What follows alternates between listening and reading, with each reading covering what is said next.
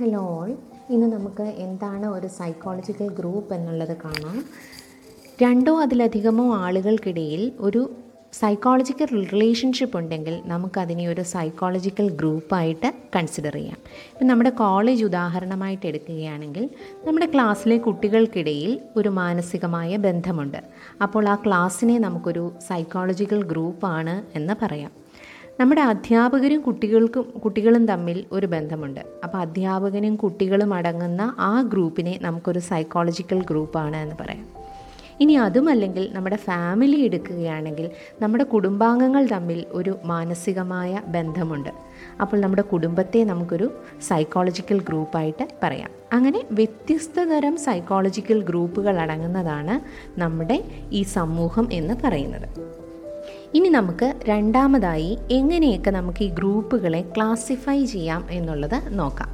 ഒന്നാമത്തെ ക്ലാസിഫിക്കേഷനിൽ നമുക്കൊരു ഗ്രൂപ്പിനെ ക്രൗഡ് എന്നോ ക്ലബ് എന്ന് കമ്മ്യൂണിറ്റി ഇപ്പോൾ മൂന്നായിട്ടാണ് നമ്മൾ ക്ലാസിഫൈ ചെയ്യുന്നത്. ഒന്നാമത്തെ തരം ക്ലാസിഫിക്കേഷനിൽ നമ്മൾ ഗ്രൂപ്പിനെ മൂന്നായി തരംതിരിക്കുന്നു.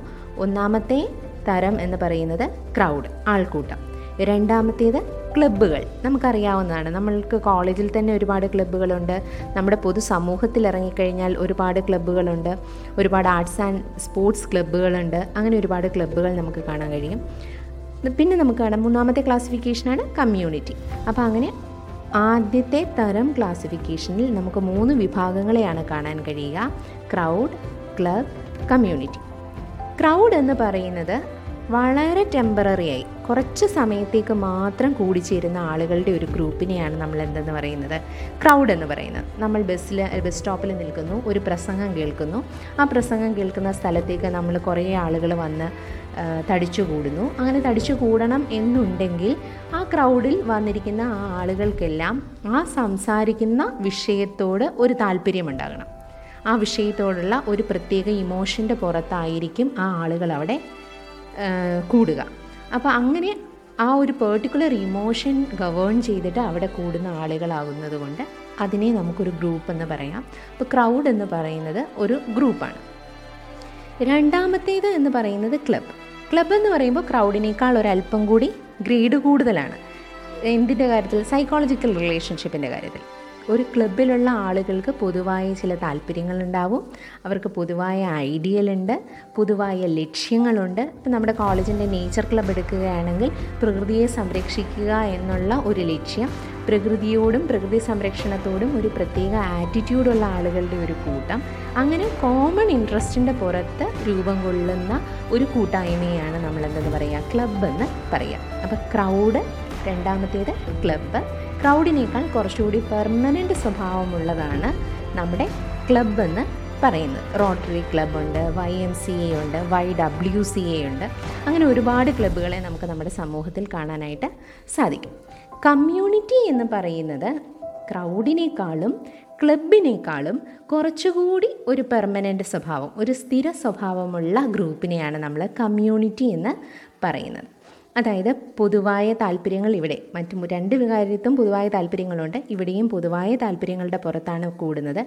പക്ഷേ അത് സംസ്കാരം culture civilisation art literature common ആയിട്ടുള്ള economic political and social linkages ഇതിന്റെയൊക്കെ പുറത്തായിരിക്കും ഈ ഒരു കമ്മ്യൂണിറ്റി എന്ന് പറയുന്നത്. മലയാളികളുടെ സമൂഹം കമ്മ്യൂണിറ്റി എന്ന് പറയുമ്പോൾ നമ്മുടെ കേരളത്തിലുള്ള ആളുകളുടെ കൾച്ചർ നമ്മളുടെ ആർട്ട് നമ്മുടെ ലിറ്ററേച്ചർ ഇതെല്ലാം ഒരു പ്രത്യേക സ്വഭാവമുള്ളതായിരിക്കും. അപ്പോൾ അതിനെ എന്താകുന്നു? അതൊരു കമ്മ്യൂണിറ്റി ആയിട്ട് മാറുന്നു.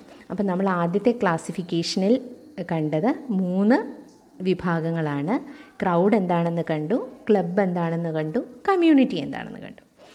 രണ്ടാമത്തെ ക്ലാസിഫിക്കേഷൻ അതെന്ന് പറയുന്നത് സി എച്ച് കൂലി എന്ന് പറയുന്ന സൈക്കോളജിസ്റ്റ് സൈക്കോളജിസ്റ്റ് ഓർ സോഷ്യോളജിസ്റ്റ് അദ്ദേഹം നടത്തിയ ക്ലാസിഫിക്കേഷനാണ് ഇദ്ദേഹം മൂന്ന് തരത്തിൽ ഗ്രൂപ്പുകളെ തിരിക്കുന്നു primary group secondary group tertiary group.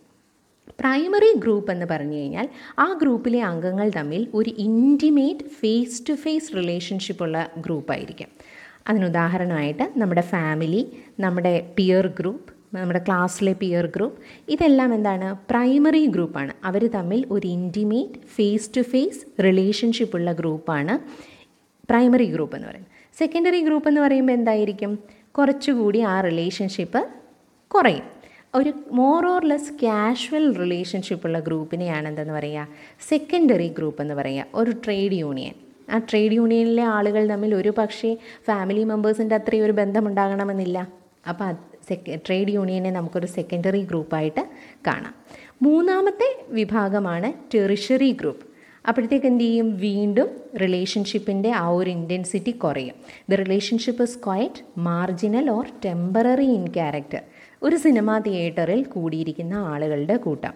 അവർക്കും കോമണായ എയിമുണ്ട് ആ സിനിമ കാണുക എന്നുള്ള എയിമുണ്ട് പക്ഷേ അവരുടെ ഇടയിൽ എന്തെങ്കിലും റിലേഷൻഷിപ്പ് ഉണ്ടോ? വളരെ മാർജിനലായ ഒരു റിലേഷൻഷിപ്പ് മാത്രമേ ആ സിനിമ കാണുക എന്നുള്ള ഒരു റിലേഷൻഷിപ്പ് മാത്രമേ ആ സിനിമ തിയേറ്ററിൽ കൂടിയിരിക്കുന്ന ആളുകളുടെ ഇടയിൽ ഉള്ളൂ. അപ്പോൾ അതിനെ നമുക്ക് ടെറിഷറി ഗ്രൂപ്പിനുള്ള ഉദാഹരണമായിട്ട് കാണാം. അപ്പോൾ ആദ്യത്തെ ക്ലാസിഫിക്കേഷനിൽ നമ്മൾ കണ്ടത് മൂന്നായിട്ടാണ് ആദ്യത്തെ ക്ലാസിഫിക്കേഷനിൽ തിരിച്ചിട്ടുണ്ടായിരുന്നത് ക്രൗഡ് ക്ലബ് കമ്മ്യൂണിറ്റി രണ്ടാമത്തെ ക്ലാസിഫിക്കേഷൻ തന്നിരിക്കുന്നത് സി എച്ച് കൂലിയാണ്. അദ്ദേഹത്തിന്റെ ക്ലാസിഫിക്കേഷൻ അനുസരിച്ച് ഗ്രൂപ്പിനെ primary group secondary group tertiary group എന്ന് തരംതിരിക്കാം.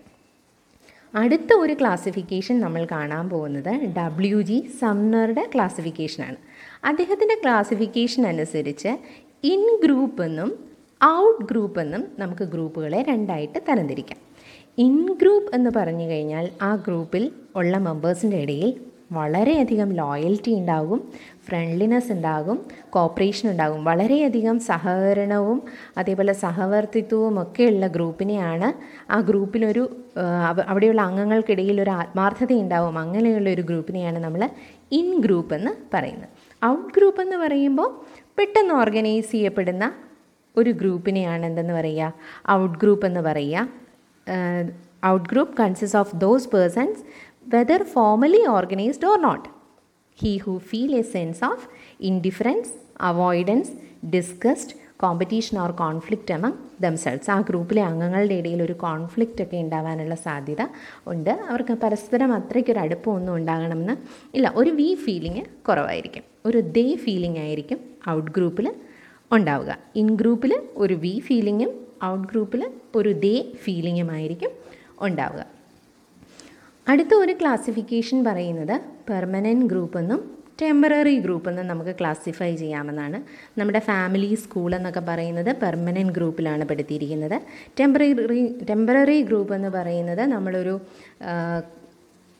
റോഡിൽ നിൽക്കുന്ന സമയത്ത് നമ്മൾ നേരത്തെ ഒരു ഉദാഹരണത്തിൽ പറഞ്ഞ പോലെ ഒരു പ്രസംഗം കേട്ടുകൊണ്ട് പെട്ടെന്ന് കൂടുന്ന ആൾക്കാരെയൊക്കെ നമുക്ക് എന്ത് പറയാം? ടെമ്പററി ഗ്രൂപ്പ് എന്ന് പറയാം. അതേപോലെ തന്നെ ഈ ഗ്രൂപ്പുകളെ നമുക്ക് ഓപ്പൺ ഗ്രൂപ്പ് എന്നും ക്ലോസ്ഡ് ഗ്രൂപ്പ് എന്നും പറയാം. ക്ലോസ്ഡ് ഗ്രൂപ്പ് എന്ന് പറയുമ്പോൾ ഒരു ഓർഗനൈസേഷനകത്തുള്ള മെമ്പർഷിപ്പ് ആവശ്യമുള്ള ഒരു ഓർഗനൈസേഷനകത്തുള്ള ഗ്രൂപ്പിനെയാണ് എന്തെന്ന് പറയുക? ക്ലോസ്ഡ് ഗ്രൂപ്പ് എന്ന് പറയുക. ഓപ്പൺ ഗ്രൂപ്പ് എന്ന് പറയുമ്പോൾ ആർക്കും അതിൽ മെമ്പേഴ്സ് ആകാം എന്നുള്ള ഗ്രൂപ്പിനെയാണ് നമ്മൾ ഓപ്പൺ ഗ്രൂപ്പ് എന്ന് പറയാം വേറെയും ക്ലാസിഫിക്കേഷൻസ് ഉണ്ട്. ഓർഗനൈസ്ഡ് ഗ്രൂപ്പ് എന്നും സ്പോണ്ടേനിയസ് ഗ്രൂപ്പ് എന്നും നമുക്ക് ക്ലാസിഫൈ ചെയ്യാം. പെട്ടെന്ന് കൂടുന്ന ഗ്രൂപ്പിനെ സ്പോണ്ടേനിയസ് ഗ്രൂപ്പ് എന്ന്. ഒരു പാമ്പിനെ കണ്ടു. പെട്ടെന്ന് അതിനെ തല്ലിക്കൊല്ലാൻ വേണ്ടി കുറേ ആൾക്കാർ ഓടിക്കൂടി. അപ്പോൾ ആ ഗ്രൂപ്പിനെ നമുക്കൊരു സ്പോണ്ടേനിയസ് ഗ്രൂപ്പ് എന്ന് പറയാം. നേച്ചറിനെ പ്രൊട്ടക്റ്റ് ചെയ്യാൻ വേണ്ടി നമ്മൾ ഉണ്ടാക്കിയിരിക്കുന്ന ഒരു ഗ്രൂപ്പ് വെൽ പ്ലാൻഡായിട്ട് നമ്മൾ ഉണ്ടാക്കിയിരിക്കുന്ന ഒരു ഗ്രൂപ്പിനെ നമുക്ക് ഓർഗനൈസ്ഡ് ഗ്രൂപ്പ് എന്ന് പറയാം. അതേപോലെ തന്നെ ഫോർമൽ എന്നും ഇൻഫോർമൽ എന്നും നമുക്ക് ഗ്രൂപ്പുകളെ ക്ലാസിഫൈ ചെയ്യാം. ഫോർമൽ ഗ്രൂപ്പ് എന്ന് പറഞ്ഞു കഴിയുമ്പോൾ പ്രീ ഡിറ്റർമിൻഡ് റൂൾസിന്റെ പുറത്തായിരിക്കും ഫോർമൽ ഗ്രൂപ്പിൽ ആളുകൾ ഉണ്ടാകുക ഇൻഫോർമൽ ഗ്രൂപ്പിൽ അങ്ങനത്തെ സ്പെസിഫിക് റൂൾസോ കോഡ് ഓഫ് കണ്ടക്റ്റോ ഒന്നും ഉണ്ടായിരിക്കില്ല. അങ്ങനെ ഉണ്ടാകുന്ന ഗ്രൂപ്പുകളെയാണ് ഇൻഫോർമൽ ഗ്രൂപ്പുകളെന്ന് പറയുക ഇത്രയാണ് ഗ്രൂപ്പുകളെക്കുറിച്ചുള്ള ഒരു പ്രൈമറി